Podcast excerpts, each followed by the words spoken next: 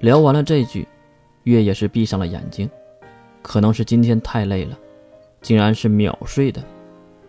雪珂也是长出一口气，并将毯子盖在了月的身上。相信我，我会夺回你失去的一切。此话被月隐隐约约的听到了。就这样。雪珂总是被城主召见，帮忙这个，帮忙那个的，什么地方都希望雪珂在场。而擅长对付人而又能算计的他，简直如鱼得水，在官场里混得风生水起。一眨眼，半年过去了，已经迎来了冲击纪元第三年的夏天末尾。雪珂也是用自己的能力。爬到了城主顾问的位置，当然月也不懂那是一个什么样子的位置。还有一个值得一提的就是，雪珂和赫本的恋情已经公开了。如果不出什么问题，雪珂很有可能就是下一任的城主。突然有一天，雪珂被送回了两人的住处，就是城主给雪珂安置的地方。刚刚开门的雪珂一脸的红润，月看得出他应该是喝酒了。哥，月上前扶住了雪珂，他跌跌撞撞地扑在了月的身上，月也是努力地将他拖到沙发边，给他倒了一杯茶水。哥，喝水。接过了水杯，稍微的喝了一口，雪珂也是倒下去睡着了。月知道。他应该是累了吧？月也看得出，雪珂很喜欢这样的职场，因为算计人才是他最擅长的手段。想了很久，月也是趴在了雪珂的身上睡了过去。等月醒来的时候，雪珂正在亲吻他的额头。啊，抱歉，弄醒你了。月轻轻地摇摇头。我才要抱歉。也跟着你睡着了，哈哈，昨天多喝了一点没吓到你吧？没有。话说哥，你遇到什么好事了吗？雪珂的脸上露出了得意的笑容。第一，S 零二帮忙制造圆形防护结界启动完毕了，全程是我和那个叫西马关灵的女孩联合弄完的。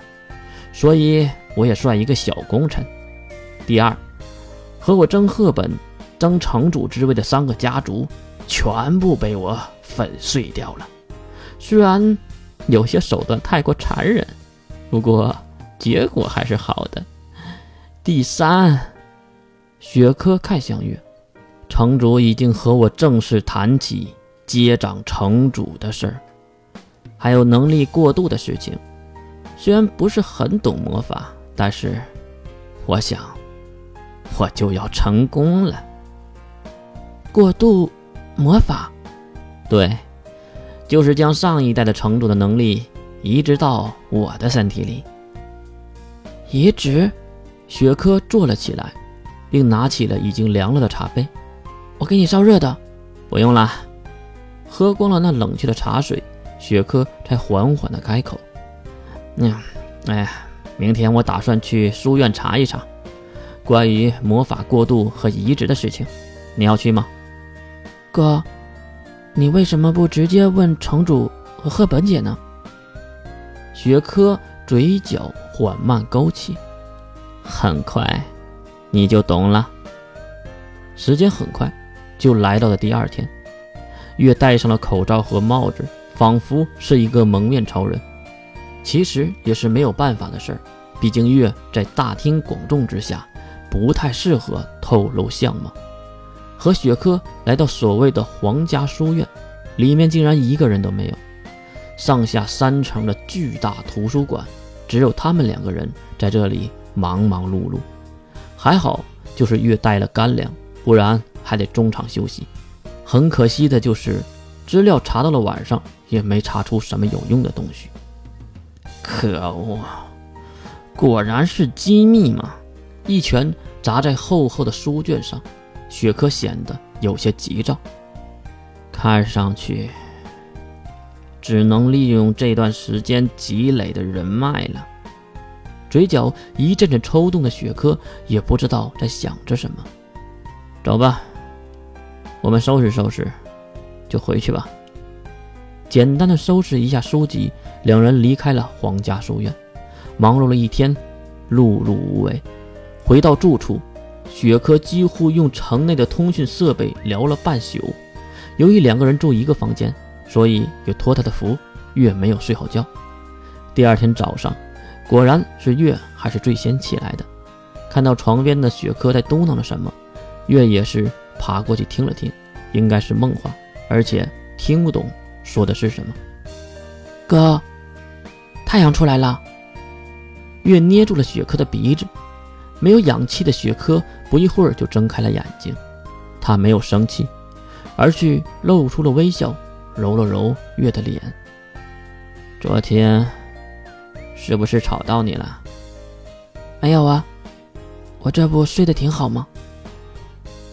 李月啊，我问你一个问题。雪珂的脸上那笑容渐渐的消失。哥，你怎么了？我说：“如果，如果有一天，很多人都说你哥是坏人，你会……”月立马就捂住了雪珂的嘴。就算这世上所有的人都背叛了哥哥，我也不会，永远的。挪开了月的手，雪珂亲吻了月的手指。呵呵，有你这句话，我就安心了。那时的月还不知道雪珂这句话是什么意思，而后来月才明白那其中蕴含的恐怖意义。从来官场如战场，唯有保父才不慌。若有睡船归来日，别忘当年谁人帮。